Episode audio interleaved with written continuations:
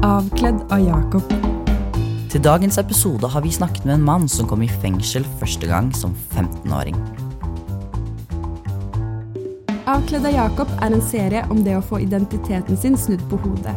I denne podkasten forteller Jakob og Bjørnar om hvordan de jobber og hvem de møter. Vi inviterer deg inn i prosessen og gir deg historiene vi ikke hadde plass til i avisa. Avkledd av Jakob, en serie i Tønsbergs Blad om det å få identiteten sin snudd på hodet. Velkommen tilbake til Avkledda Jacobs Jakobs helt egne podkast. Som vanlig har jeg eh, Bjørnar Bekkevar med meg. I studio her. Hei, Jakob. Hei, Bjørnar. Har du kommet deg til Slottsfjellfestivalen? Du, jeg fikk faktisk ikke dratt jeg i år. Jeg måtte jo jobbe eh, her på bygget, faktisk, med dagens sak. Um, For nå har vi skrevet om kriminell identitet denne uken. Avkledd Jakob handler om en fengselsfugl som har sittet mange år i fengsel. mm. Helt siden han var ung. Så det er altså kriminell identitet vi skal snakke om i dag. Og I den forbindelse så har vi med vår kollega Vegard Knutsen Vatn. Eh, Og han er jo han på bygget her som har skrevet eh, flest saker eh, om kriminalitet. Han kjenner det kriminelle miljøet, i hvert fall i Tønsberg, mm. ganske godt. Skal være med og diskutere dagens sak litt senere. Ja. Men vi har altså vært på Bastø fengsel og snakket med Eddie. Mm. Og Bastøy det er jo da en øy i Oslofjorden. Veldig koselig liten øy, egentlig. Før så var det jo et sånt oppdragelsesanstalt for forsømte gutter, som man kalte det.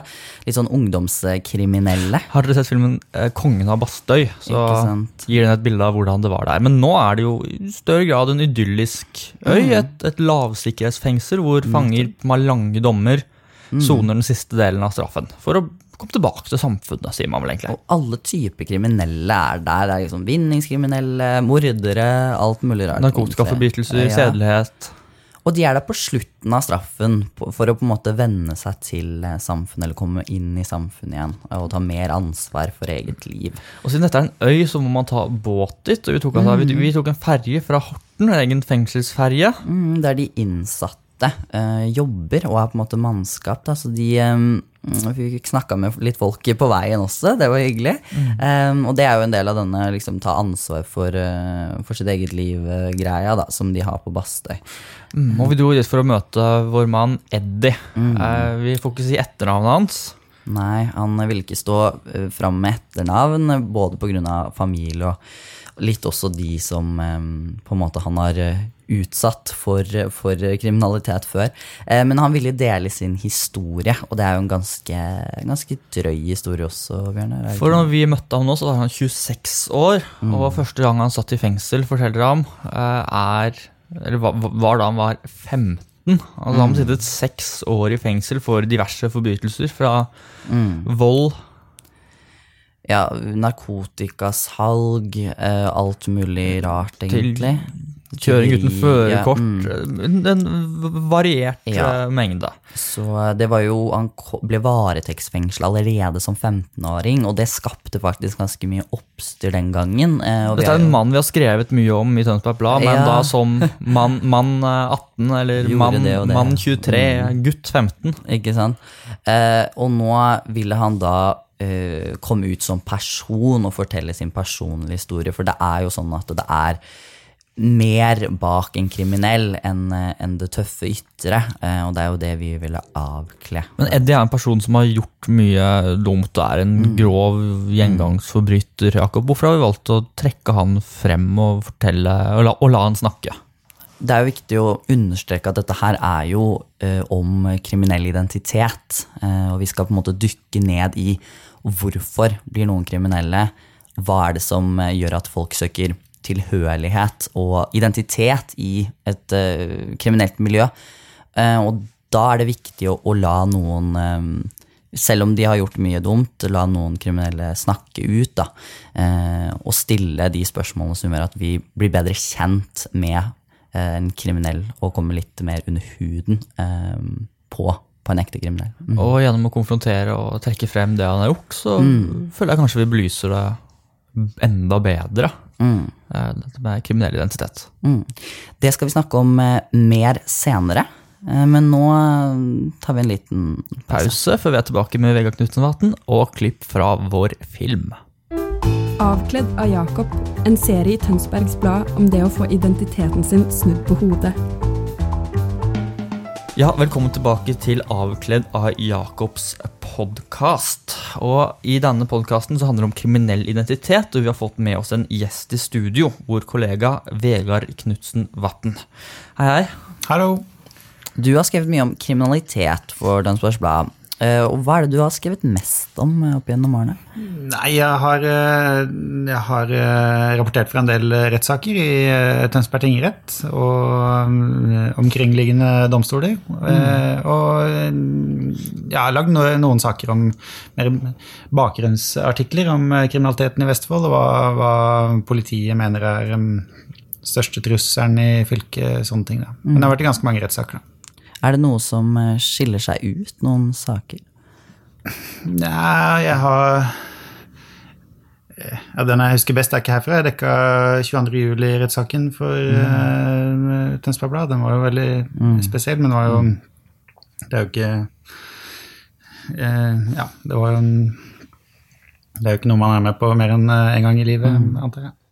Eh, vi har jo snakka med Eddie, eh, og vi har hørt at du har vært i rettssakene hans. Yes, jeg var i den eh, forrige rettssaken hans der han fikk dommen som han soner nå. Mm. Da møtte ikke han opp sjøl, da var han i Amsterdam, men mm.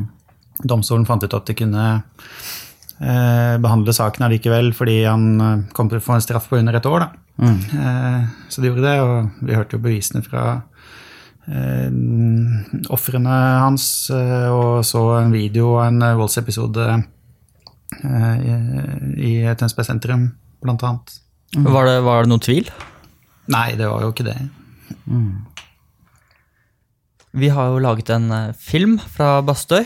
Hvor vi har snakket med Eddie om hvordan det kriminelle miljøet er. Og i den filmen så sier han bl.a. at miljøet er at det er hardt, at man må være hensynsløs, kald og samvittighetsløs og tenke på seg selv. Og at det til syvende og sist ikke handler om mm. vennskap, men om penger. Og Vegard, er det sånn i det kriminelle miljøet i Tønsberg, som han beskriver her? Ja, han, han, kjenner jo veldig mye bedre enn meg, eh, Eddie. Men eh, jeg, har vel inntrykk av at det, det, er sikkert eh, Skal man være en vellykka kriminell, så er vel det der ålreite eh, egenskaper å ha. Mm. Men eh, samtidig så jeg har jeg inntrykk av at det er litt eh, det er ikke bare hensynsløst i miljøet. Det er jo også selvfølgelig kriminelle som er venner med hverandre og hjelper hverandre og har litt, litt en egen type moral, da. Mm. For Han sier jo at han ble, ble, kriminell og begynte å begå kriminelle handlinger og ville i fengsel for å bli kjent med folk, for å knytte mm. kontakter. Er det typisk? Nei, det har jeg ikke hørt om før. Men det, at, det er jo en slags som man forteller om, det er jo en slags skole eh, å gå i fengsel, for der er det så mange andre eldre eh, kriminelle. Da får man kanskje gode eh, kontakter, holdt jeg på å si, eller dårlige kontakter. Ja, det har jeg hørt flere fortelle om, og det, ja, det stemmer sikkert. Man mm. har behov for eh, kontakter i den bransjen der også. Mm. Det sa jo også advokaten til Eddie når vi snakket mm. med ham i forbindelse med saken, at uh, han trodde det hadde hatt mye å si for hans videre kriminelle løpebane at han ble satt i fengsel så, mm. så tidlig. Mm. Men nå skal vi høre på et uh, klipp fra uh, filmen vår. Jeg var en del av et ungdomsmiljø av minoritetsungdom, og vi søkte sammen i fellesskap. Og ja, søkte sammen pga. Um, rasisme, eh, relativ fattigdom. Ja, Eddie sier jo her at han eh, altså søkte sammen med andre minoriteter. Han eh, sa også i intervjuet at eh, han ble mobba på skolen og, og følte at eh, han ikke var en av de, de norske ungdommene. Da. Eh, Vegard, har du inntrykk av at det er vanlig at minoritetsungdom søker kriminelle miljøer? Jeg tror ikke det er vanlig. Jeg kjenner i hvert fall ikke til at, at det er noe problem nå med kriminelle gjenger med minoritetsungdom som medlemmer. Det, mm. Men hvem er det som blir eh, kriminelle, da? Du sa at det var mye mest norske navn? Ja, jeg syns jo det. At eh, det er jo i hvert fall Hvis man leser bare berammingslistene og dommene fra domstolen, så er det Eh, ja, uten at jeg har eh, gjort en opptelling, så har jeg ikke mm. inntrykk av at det er eh, noen stor overvekt av utenlandske navn i Det er jo godt å høre. Vi, til saken snakket vi også med sosialantropologen eh, Jan eh, Viggo Jan Westel. Viggo Jan Westel, forsker på Senter for velferds- og arbeidslivsforskning på Høgskolen i Oslo og Akershus. Mm. Hva var det Ja, han har jo forska på ungdomskultur og minoritetsungdom.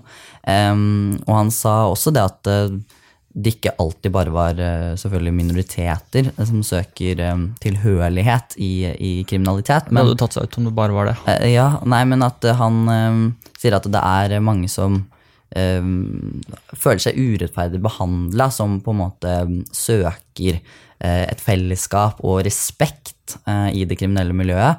Og en plattform eh, hvor de kan hevde seg og på en måte føle at de, de er noe. da. Mm, at man kanskje søker en, Det sa Eddie også, at han søkte en gangsterlivsstil og en Mm. bad boy-stempel. Inspirert av filmer fra USA. Ja, ikke sant? Og, og på en måte følte at eh, det var det eh, han var god på. eh, Å være farlig, på en måte. Nå har vi også snakket om en mann som eh, begynte, begynte sin kriminelle virksomhet som 15-åring. Hvordan kan man forhindre dette her, eh, Vegard? Politiet har eh, flere, og andre eh, etater har flere eh, tiltak for å forhindre at eh, ungdom blir kriminelle. For det er klart, hvis eh, eh, Det har jo utrolig mye å si for samfunnet, da, om de klarer å forhindre at én faller utafor. Så vil det være veldig viktig. Og det ser ut som om de tiltakene som er satt i gang, også fungerer. Jeg har, ikke sett helt fersk statistikk, men jeg husker for et, kanskje et par år siden så var det en statistikk som viste at det var ganske mange færre ungdomskriminelle enn tidligere. da. Ehm, ja, så det virker som om det går ehm, riktig veien, det der.